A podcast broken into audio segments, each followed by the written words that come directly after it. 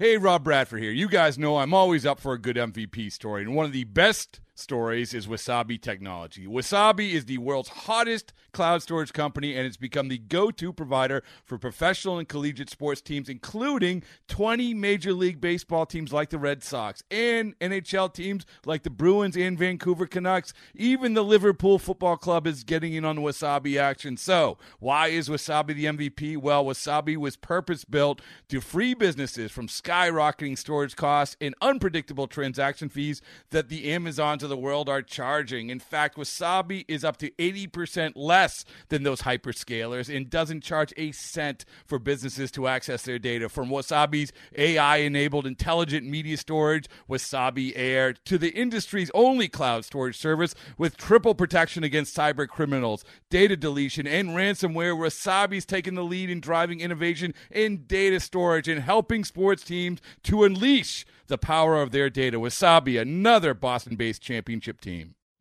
Welcome back to the MLB.com Ballpark Dimensions podcast. I'm your host, Mike Petriello, a writer and researcher at MLB.com, joined by Matt Myers, MLB.com national content editor. Today is Thursday, September 28th.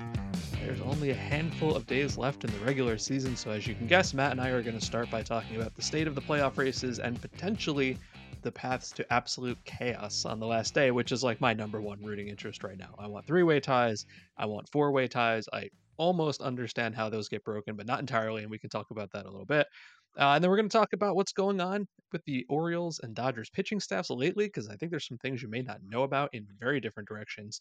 The Twins are maybe onto something cool, and the road Astros are very different from the home Astros. We will not end with a pair of guys you should know more about today. We will end with four guys you know a ton about in terms of four legends who may or may not be at the end of their careers this weekend, which we should talk about.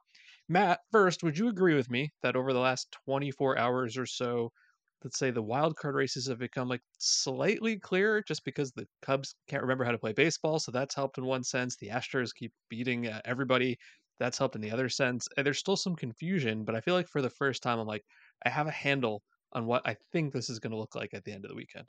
I'd argue that the Cubs losing has made it more complicated. The Reds losing last night did add some clarity because uh, not they're, they're still alive, but you know every time they lose, they kind of make their their odds go down a bit. So in the NL, it's a little more straightforward because there isn't also a division race tied to a wild card race. So the NL, it's pretty straightforward, except for the one real chaos scenario, which I think a lot of people don't realize, which is that the Padres are still somehow alive. Basically, in order for the Padres to make the playoffs, they have two paths to the playoffs. And right now, the Padres are 78 and 80, so they have four games left. So they can go 4 0 and finish with 82 wins. So they have three two paths to the postseason a three way tie for one spot with Chicago and Miami, in which the Padres hold that tiebreaker, and a four way tie with Chicago, Miami, and Cincinnati at 82 wins. And the Padres also would hold that four way tiebreaker. So there is a chance, however remote it is, because as as we record right now, Chicago and Miami are sitting on 82 wins. So they, if either of them wins another game, Padres are toast. No chance. Can't happen. But if Miami and Chicago, the way the Cubs been playing, man, it's not of the of possibilities. If they both lose out, there is a window for the Padres to make the postseason. I want to go one by one on these. Tell me the likelihood of these things happening because four things need to happen. The Padres have to sweep three at the White Sox, obviously. I don't want to say that's easy. Sweep isn't easy, but the White Sox have stopped playing a long time ago, right? It's like that. That seems doable. That could happen, sure. Uh, the Cubs have to lose all four at Atlanta and at Milwaukee. That boy, they've been collapsing, but I don't know if I see them ending the season on like a seven game losing streak or whatever it be. My, here's the tough one: Marlins losing four, one more at the Mets, and at Pittsburgh, but they don't have their best pitchers, and Luis Arraez seems like he's hurt. That I think that's the tough one. I don't know if I see the Marlins losing out. Do you? No, I mean this is like this is probably a less than one percent chance, but I mean it is pretty funny that somehow, even like last week when we know the Padres had that little run, we talked about oh they could do it, and then they lost a couple games. I was like, okay, that was cute. Padres are done, and yet somehow they still have this like tiny, tiny, tiny narrow path to the postseason. And I mean, I can't get over the honestly, I can't get over the fact that right now, as we record this, the Marlins and Cubs are tied for the third wild card spot with 82 wins, and the Marlins hold in tiebreaker because they won the season series against the Cubs. The Marlins, if the season ends today and they control their own, the Marlins control their own destiny with four games left of the season. As you said, Arraez is out, hasn't been playing, looks like he's hurt. They don't have Sandy Alcantara, who wasn't even that good this season to begin with. It's hard Eury to Perez understand. is out. it's hard to understand. I mean, they have a negative 58 run differential. I mean, as it's been well documented, their amazing record in one-run games. Um, in fact, you know the reason they own the tiebreaker against the Cubs is because of they have a four-three record against them in games they played in late April and early May, and all of those wins were one-run one-run wins over the Cubs. But let me ask you a question because I've been thinking about this a lot recently. What would you think if they used run differential as the tiebreaker instead of head-to-head?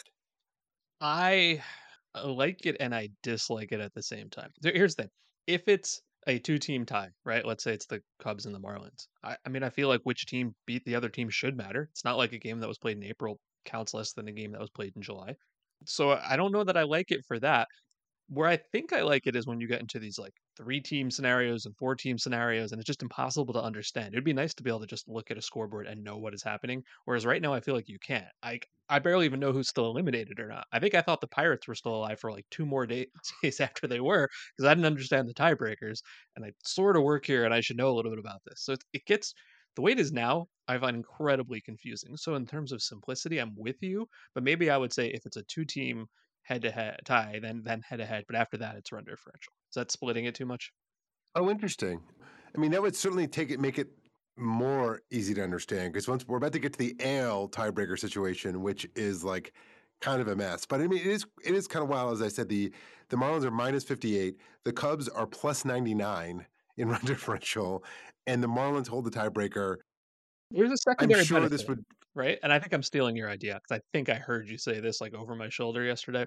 If if run differential over the season actually mattered more, would that motivate teams to use position players pitching less, right? Would it be more important to not get smashed by 15 runs and to only get smashed by 10 runs? Like possibly that could be like a cool knock-on effect if you get sick of seeing that. And I agree.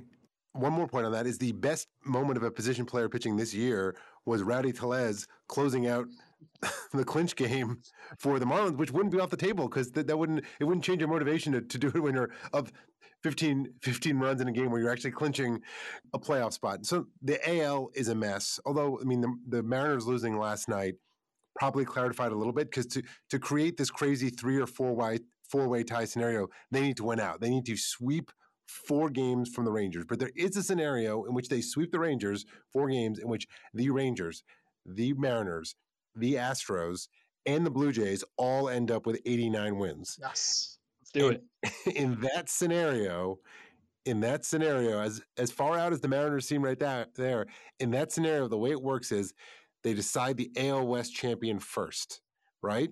And because if one team owns the tiebreaker against both other teams, they win, but no one does. They each own a, one tiebreaker against the other, right? So it's like a Spider-Man meme when they're all kind of pointing at each other. So in that case, they do the combined record amongst the games in the three teams.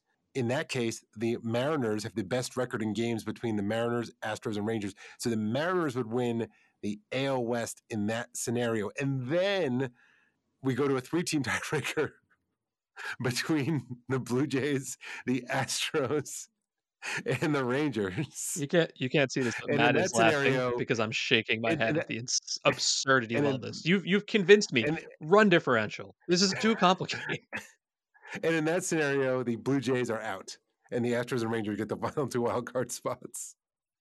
It's too so much. it's it's it is a lot. Um, I sort of take a weird pleasure. I think probably just from years of being working at MLB and having to learn these things every educate myself on these every year. That I kind of like take a weird pleasure in knowing all of these scenarios and teaching themselves teaching them to myself the last ten to fifteen days of the season. Because a lot there's there's a lot that can happen. I mean, what what I mean at this point, where do you see AL the AL situation? I mean, the, the, the Blue Jays aren't scoring any runs. The Mariners had a rough. They lost two or three. Thank George Kirby for shutting down the Astros because that could have been a lot uglier. They lost two or three to the Astros. Now they host the Rangers for four. Where do you see this playing out? As a reminder, I will point out to everybody that the last day of the season, every game starts at the same time. So if we actually have like ties and three way ties and four way ties at play, it will be playing out simultaneously. on Sunday afternoon, which is like, I mean, that's exactly why they do it, right? How do I see this playing out? I don't trust any of these teams. I don't like any of these teams anymore. I, as I said last week, I'm sure we've counted them all out at some point. I don't trust a single one. How, how do I see it playing out? I think the Mariners are hooked because A, they haven't been playing well, and B, they're now at a huge deficit, right? Now they're a game and a half out behind Houston. So I think I see it playing out like this. Tampa Bay has clinched the first wild card spot. We all know that's happening. Houston's going to get number two. They are going to get ahead of Toronto because I don't trust the Blue Jays at all right now. Toronto will sneak in as number three, and Seattle will be out. I'm sure that's like the seventh different permutation of this I've guaranteed at some point over the summer. That's where I am right now. One point, and I mean, by the time a lot of you listen to this, this game probably will have already happened. But the Mariners winning tonight against the Rangers is very significant because they do, they've played one fewer game than the Astros, and they hold the tiebreaker, the direct tiebreaker on the Astros they hold it. So if they end up with the same record as the Astros for that third wild card spot, the Mariners do make the playoffs, but they really kind of need to win tonight. Um, otherwise, they're two full games back with three to play, and that's pretty tough to overcome. I'm with you, but I do think I'm with you. I'll flip it. I think the Blue Jays end up in the second wild card spot, and we get the Astros in the third wild card spot. What about the, what about in the uh, the National League? I will give you an absolute stone cold lock prediction. The Phillies will win the first wild card spot in the National League. Yeah, I think the Arizona's got a two game advantage, so I'm pretty confident that they will. And they got to play Houston. I know they got to play Houston. That is spicy. Yeah, I could also see Houston going in there and just sweeping them out of town. Um, as much as I want the Padres to do something ludicrous, it's not. It's not going to happen, right? I don't trust the Marlins in any way, but I have not seen a single good thing from the Cubs. I know Stroman is starting. I don't know what to expect from him, so that could be kind of interesting. Give me the Reds. I, I don't like any of these teams. Give me the Reds. I, I, have no good feeling about any of this. It's just it's none of these teams are good. They're all 500 teams.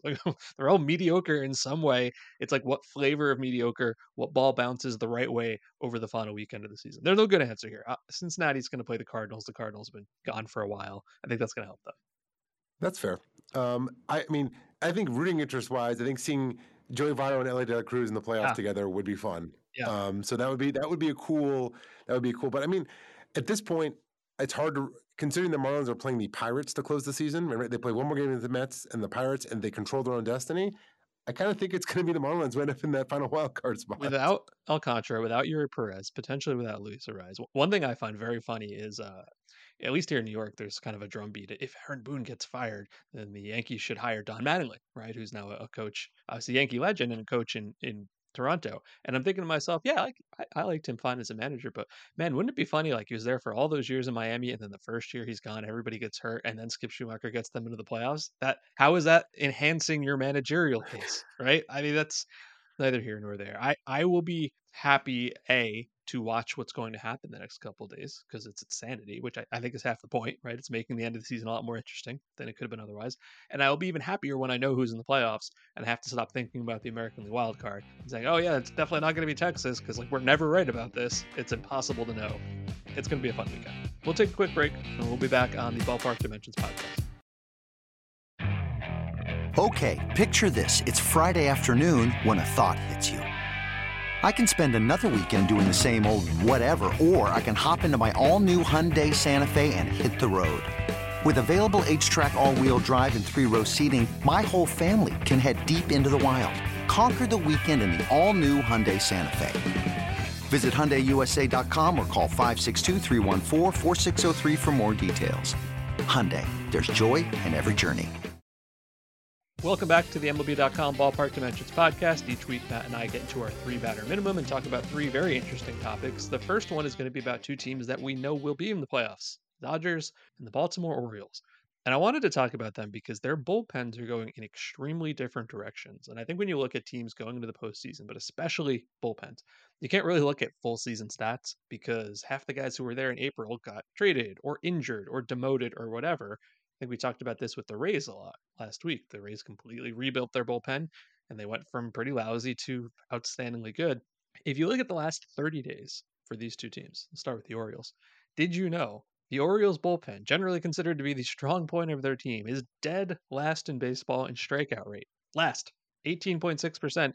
And the teams that are ahead of them, Angels, White Sox, Royals, Rockies, are not exactly bullpen superstars. Now, last 30 days is not an arbitrary endpoint because that's a month and that's how humans look at these things, but it is also right after Felix Bautista got hurt. He last pitched on August 25th. And when you look at the other guys in the team, like Yennier Cano had a 24% strikeout rate first half, 14% in September. Danny Coulombe had 30% through end of August, 14% in September. And I bring this up not to bash the Orioles, who are one of the coolest stories of the year, but just now you're going to the postseason, and you know they'll have a break. Obviously, they won't be in the first round. I'm not sure I trust their bullpen as much as I once did, and uh, that seems to me a big problem. It's very strange. The Orioles have somehow sort of like flipped the narrative of their team. Like the first half of the season, it was Yennier Cano and Felix Bautista was like the most dominant back end duo in baseball. And now obviously Bautista's hurt. Cano's just been not been nearly as effective. He's been fine, but not nearly as effective. And then suddenly you look at the rotation and oh, this rotation is pretty good. Like Grayson Rodriguez has looked like a dude, as we've talked about. And is it Kyle? Is it Bradish or Bradish? It is Kyle Bradish. He, he was. We're not doing guys this week. He was going to be my guy, and I, am not going to go through his whole guy resume. Uh, other than to say this, there was a stat that ESPN Stats and Info had that I could not believe was true. The other night, he threw eight scoreless. His ERA is 286. He'll be the first Oriole starter to finish with an ERA under three since Mike Mussina in 1992. Which, how is that pop? They've had good teams since then. Like that's I don't understand that. Um, I'd forgotten they got him in the Dylan Bundy trade. Anyway, to your point, Bradish has been very good. Grayson Rodriguez looks very good. John Means is back. I don't know how much you can count on him, but he's looked pretty good. Dean Kremer is like perfectly competent. And then Kyle Gibson is like a veteran in innings eater guy. Like none of these guys are Gerrit Cole, I don't think. But you're absolutely right. I, I saw the team, not the team, but like, you know, some members of the team or the manager or whatever, c- complaining to some extent. Oh, the projections underrated us. Nobody thought we were going to be this good. And it's like, well, okay, first of all, nobody, yourself included, saw Yennier Cano coming in the way that he did. But second of all, the rotation didn't look good. And Bradish has been great. John Means is back. Rodriguez got off to a terrible start, got sent back to the minors. Now he's back. This kind of goes back to my earlier point. You look at full season numbers and it's like, okay, but the Orioles rotation in September, extremely different than the Orioles rotation in April or September, whichever one I didn't just say. And it's the same thing with the bullpen. Yeah, and it's but it's it I'm like forcing myself to recalibrate what to expect of them in the playoffs. And I feel like now there's suddenly a team that's like, oh, they really need their starting pitching to carry them, which is not really what I expected from them. Oh, and it's funny. You know who has the best bullpen strikeout rate, like among among Orioles relievers over the last month? Uh, Jorge Lopez, who was an Oriole last year, made the All Star team, got traded to Minnesota in the deal that brought Yennier Cano back, and then failed in Minnesota and failed in Miami, and ended up back with with Baltimore, where he is now their best strikeout guy. Isn't baseball a weird sport sometime? So I, I it, you're right. You've totally got to like recalibrate what you're looking at. The Dodgers are interesting too because when you think about the Dodger pitching, what are we talking about? They have no starters, right? Clayton Kershaw's legend, but he's got a sore shoulder, and everybody thinks he might call it quits at the end of the year. And he's like gutting his way through five innings with an 89 mile an hour fastball, you know. And Bobby Miller's been good, but he's a rookie. And obviously, like Buehler's out and May's out and Urías isn't coming back. And we we just talk about their rotation all the time and how weak it seems to be. And yet, did you know that over the last 30 days, their bullpen has a 164 ERA? I follow the Dodgers pretty closely. I didn't know that.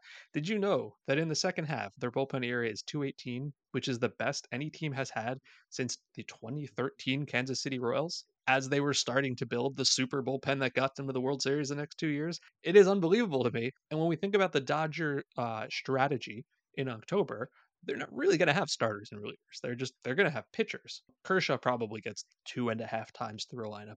I think, depending on who's facing. I don't trust him against the Braves whatsoever. But you're not really going to have these dudes going deep. You're going to have a whole bunch of guys who are going to face, I don't know, 12 to 15 batters. And when you look at the guys they have in the bullpen, yeah, it's a ton of rookies, right? But Ryan Pepiot has been great. Did you know Ryan Yarbrough, since they traded for him, has doubled his strikeout rate? Is that not an extremely Dodgers thing to do to take a guy from KC and double his strikeout rate? And when people see, you know, maybe you know Evan Phillips, maybe you know Brusdar Graterol, but there's definitely going to be people who are like, Shel- Shelby Miller's still in the league and he's pitching okay. Ryan Brasier, isn't that the guy who flamed out in Boston? I don't know who any of these rookies are. I'm so fascinated to see how they handle this. And I think the what's perhaps most impressive about the Dodgers bullpen in the second half and the last month of the stats you you cited is like because of how weak their starting pitching is, not weak, it's just like how lacking in depth it is, they're asking for so many innings from their bullpen. So it's not just like, oh, they've got a good bullpen. Like they're regularly asking their bullpen to give them like four full innings, if not more. So the fact they're able to have the, that kind of volume with that kind of run prevention is pretty impressive. And I, th- I mean, to your point in the postseason, like Kershaw and maybe Miller are the only guys who are going to be like traditional starters. I guess it's possible Lance Lynn, but I mean, they're already they've already been using Pepiot with like a, with an opener, right? They've been using him as like a bulk a bulk guy. So it's there's going to be I don't know if they're going to do openers. They're going to do sort of like tandem starts. Like, what do you kind of anticipate will be their mo? Let me ask you this: Out, outside of Dodger fans, how many people do you think know who Emmett Sheehan is? Five percent, maybe. He yesterday struck out ten in Coors Field. I know the Rockies aren't very good, but striking out 10 without a walk in Coors Field is no joke. So I, I think that's what's going to happen, right? You'll, you'll have Kershaw and Miller. They will start the first two games. If they get through five, I think they'll be happy, right? Game three, if there's a game three, I, I mean, sorry, I'm thinking they're in the wild card and they're not. So we're, we're talking about the second round here, but I don't know that you give Lance Lynn a start. I don't think you can trust him. Maybe, maybe if it's like a very righty heavy lineup and you have an opener in front of him, you can say I can get three innings. But the way he gives up home runs, I don't, I don't trust him at all. So I think in you know games three and four, it's like a couple innings from Ryan Pepiot, a couple innings from Emmett Sheehan, a couple innings from you know Shelby Miller and Ryan Yarbrough. Like they're to piece it together. I think I've made this joke before, but if and when they lose, people will go nuts about the way Dave Roberts didn't let his starters go deep right? Not paying attention to the situation of the starters and ignoring the fact that like Freddie Freeman and Mookie Betts went two for 20 in a series because that's what always happens. It's always on the manager and never our superstars didn't perform. Why would we ever blame those guys? I, I think the way the Dodgers treat their uh, rotation and bullpen in the postseason is maybe like the number one strategic story I'm the most interested in of any team that's going to be in the postseason right now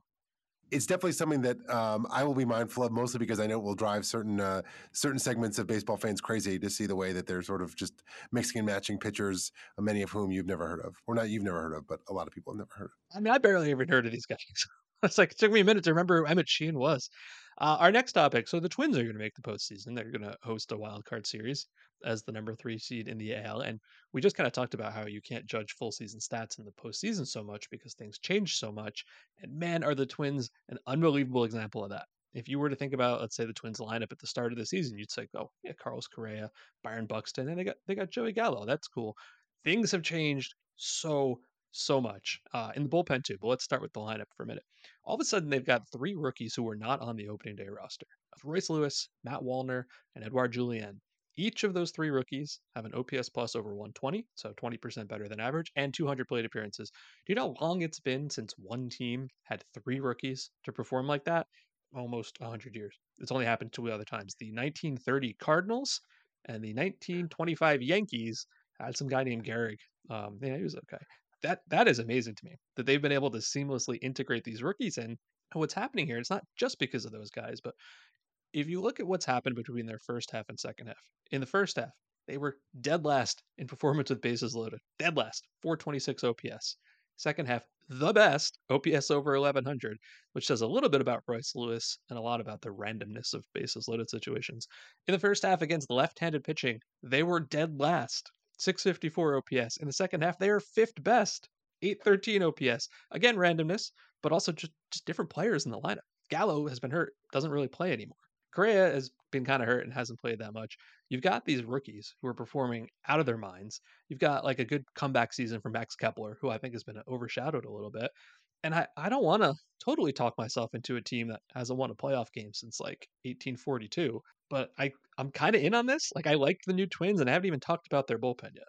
It is a, you know, we talked about the the Orioles sort of rotation changing their identity. I feel like the Twins as a team, I guess maybe not in the rotation, that's been the one sort of stabilizing force with Sonny Gray and Pablo Lopez.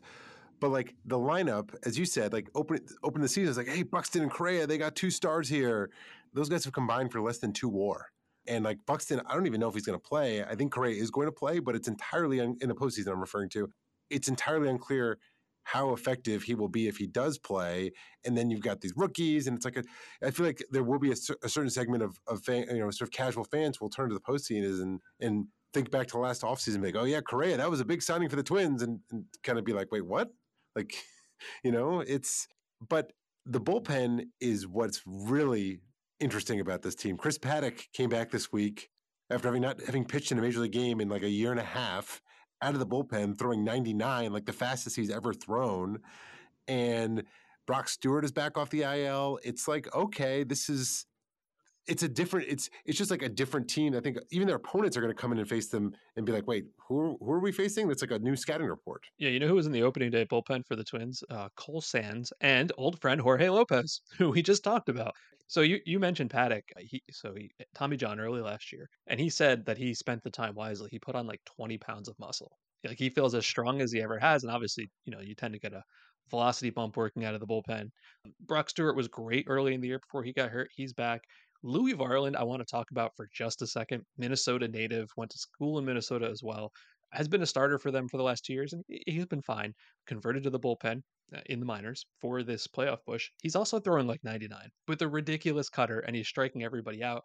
And they still have Jhoan Duran, who throws 175 miles an hour. And then you look at their rotation, and it's like, well, you're probably going to put Kenta Maeda in the bullpen, I think, where he's been very good in the past. Caleb Thielbar is still a pretty good lefty. And I'm looking at this bullpen and I'm thinking to myself, I like this. Like, I like it a lot. And then I'm thinking, if they end up facing Houston, Yordan Alvarez is still going to crush baseballs all over Minnesota. Like, that's just absolutely the way this is going to go.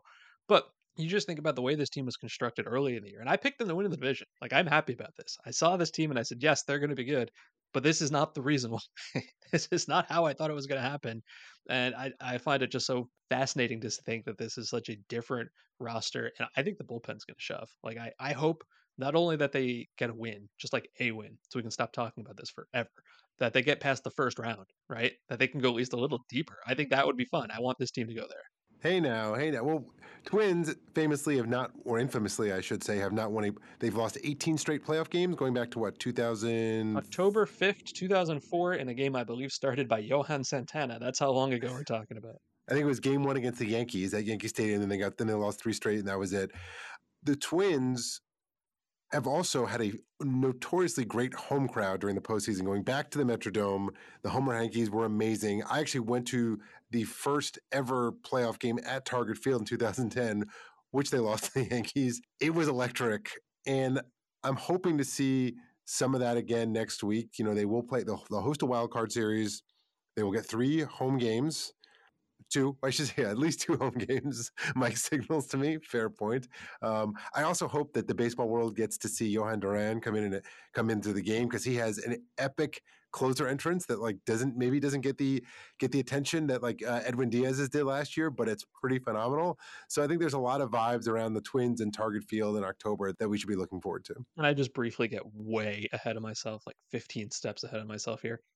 Sure. When you think about the wild card series next week, right? All four series are best of three, and they're all played Tuesday, Wednesday, Thursday, which means there's a lot of baseball every day. And every year, some team gets super annoyed about, oh, we had to play at noon on a Tuesday or whatever, right?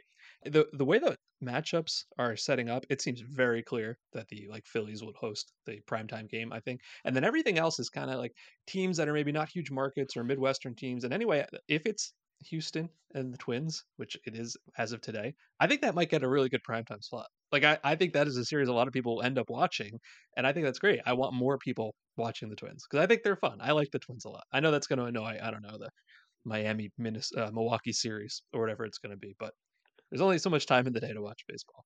Our next topic is let's talk about those Astros for a second. If they make the playoffs, they are guaranteed to be on the road in a wild card series. Location TBD. Did you know that the Astros have the world's wildest home road splits this year? At home, they're three games under 500. On the road, they are 17 games over 500. And they finished the series in Arizona. And if you know they could get 20 games over 500. Look at the runs scored and allowed. Uh, at at home, they score four and a half a game. On the road, they score 5.8 a game. Uh, it's the same thing. At home, they've allowed 4.7, and on the road, they've only allowed four. It's it's wild. Two weeks ago, they actually fixed up the batter's eye at Minute Maid because the hitters were complaining they couldn't see everything. I don't know if you know there's there's some amount of history with the Astros and Minute Maid Park, and people are like, huh, they're always better there, right? I don't know, but it's certainly not happening this year. And I don't know how much of this I buy as like a thing or a thing that matters in the postseason. But it's pretty stark. And some team, possibly the Twins, is going to have to have them coming to their house to start the playoffs. And I don't, I don't know how I feel about that. I don't really trust this team because they've not played super well in the last couple weeks. But I also don't want to throw a pitch to Yordan Alvarez at any point ever. How much do you buy this? That's a really good question. I mean, it doesn't. I mean, I'd also be curious if the Astros themselves right now are like, you know, I think we'd rather just play on the road. Um, if like this is now, if this now in their is, if this is now in their heads, or or what. But it's they, they probably will not win the division because they're two games behind the behind the Rangers, and they only have three games to play. The the Rangers have four, but they do own the tiebreaker. If they win the division, they will have the lowest home winning percentage by any division winner ever in a full season. The previous low was the 2001 Braves, who had a 494 winning percentage at home. And what what are they right now? They're they're at 481. They're at 41, I guess, with three to play. So I guess they could they could potentially no they no they played, they oh, played their, home their games. What home season's done. Yeah, it's They're done. road. Yeah. Yeah, but they, they got to They're the done, so they- for that to happen. Yeah, they've got to win the division, which is un- unlikely, although they're playing on the road, so who knows? Road field But the advantage. 2001 Braves had a had a 494 winning percentage at home. That's the lowest ever for a t- division winner in a full season. So it, it, this is historic, for lack of a better word, what they're doing. It would be unprecedented if they mid, did manage to win their division. Have you been tracking how annoyed Astros fans seem to be with Dusty Baker right now because of uh, his refusal to play Yainer Diaz every day, being he lets Martin Maldonado play every day, and that Mauricio Dubon gets a lot more time in center field than Chas McCormick does? Everybody, everybody's really upset about this. I buy it a little bit. McCormick pretty much does play every day, just sometimes it's in left, so like that's fine. Maldonado, I know you cannot quantify the things a catcher does for sure, but everything you can quantify has pointed the wrong direction, and Yainer Diaz could probably be like a top three rookie of the year. By the way, quick related point: another guy that Cleveland had and traded away. We've talked a lot about those bats, Nolan Jones and Will. One of these years, I will remember the difference between Will Brennan and Will Benson. This will not be the year, but but one of them, the good one, and a couple other guys too. I, I think that's funny. Anyway, do you think Diaz gets a start in the postseason? That's going to be a question. How how much will they go with Maldonado?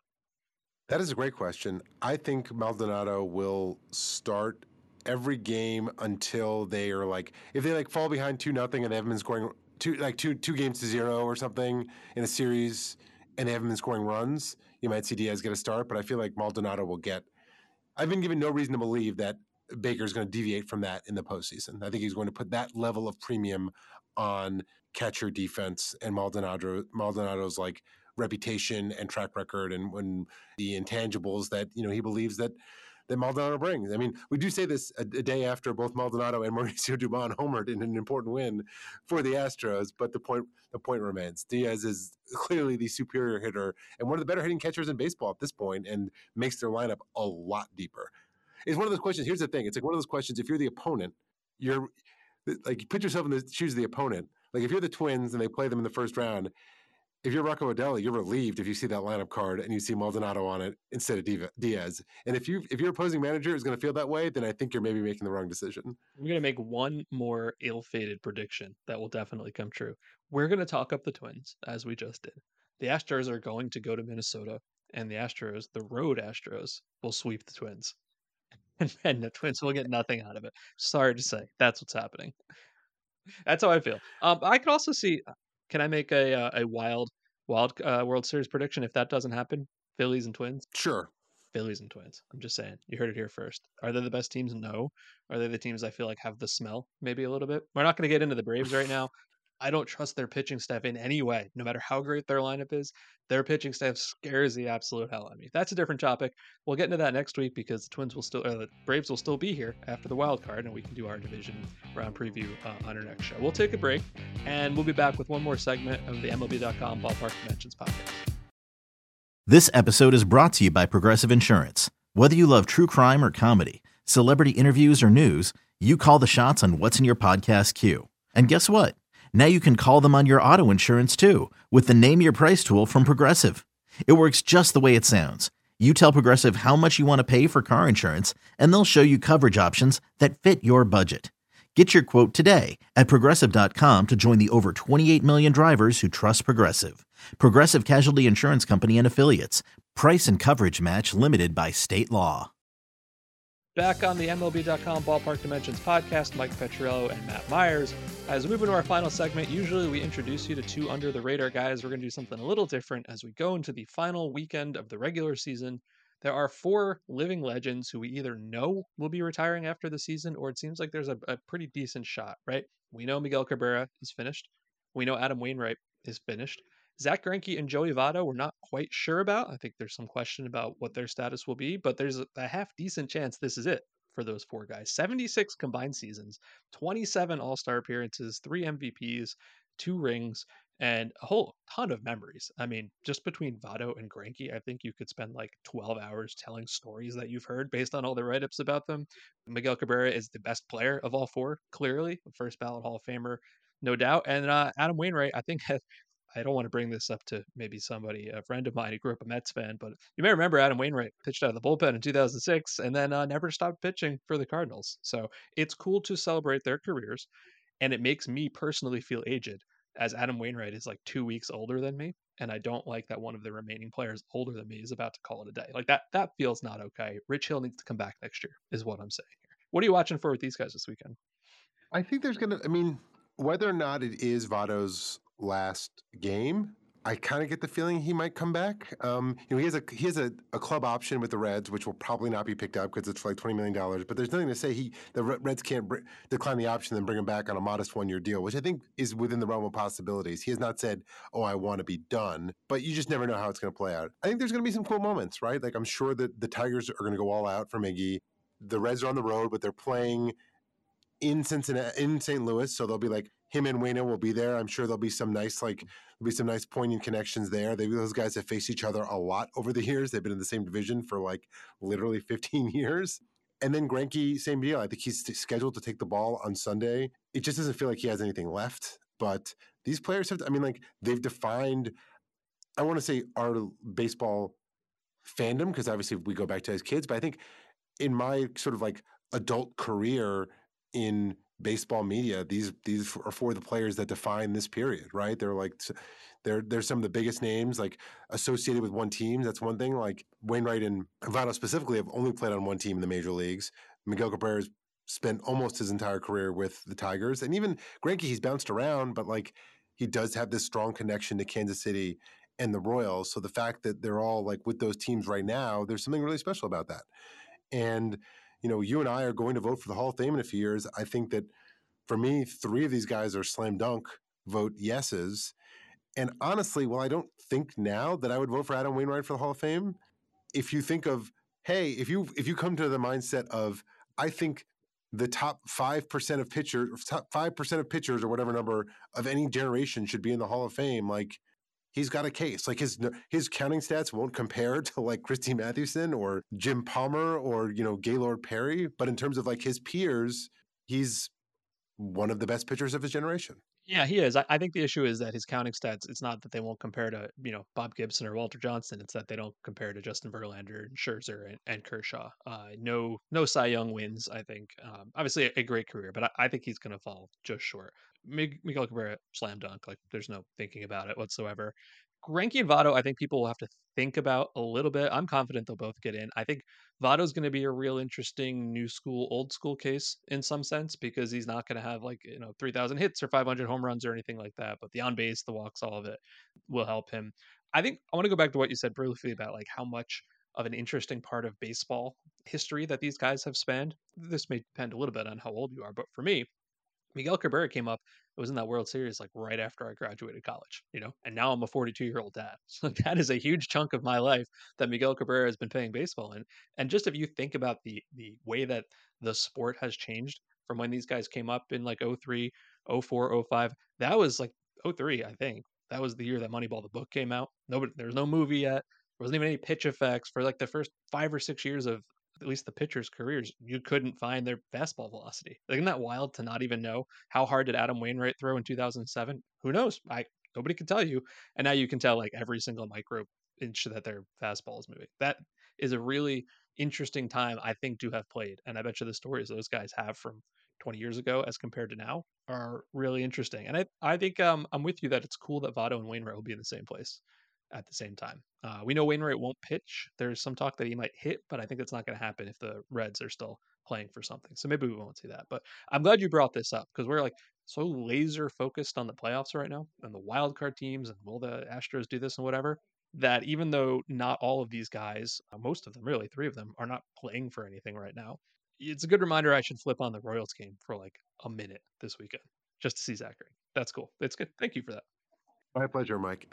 Um, and you mentioned you mentioned the changes in the game, and we've talked about this on the podcast before.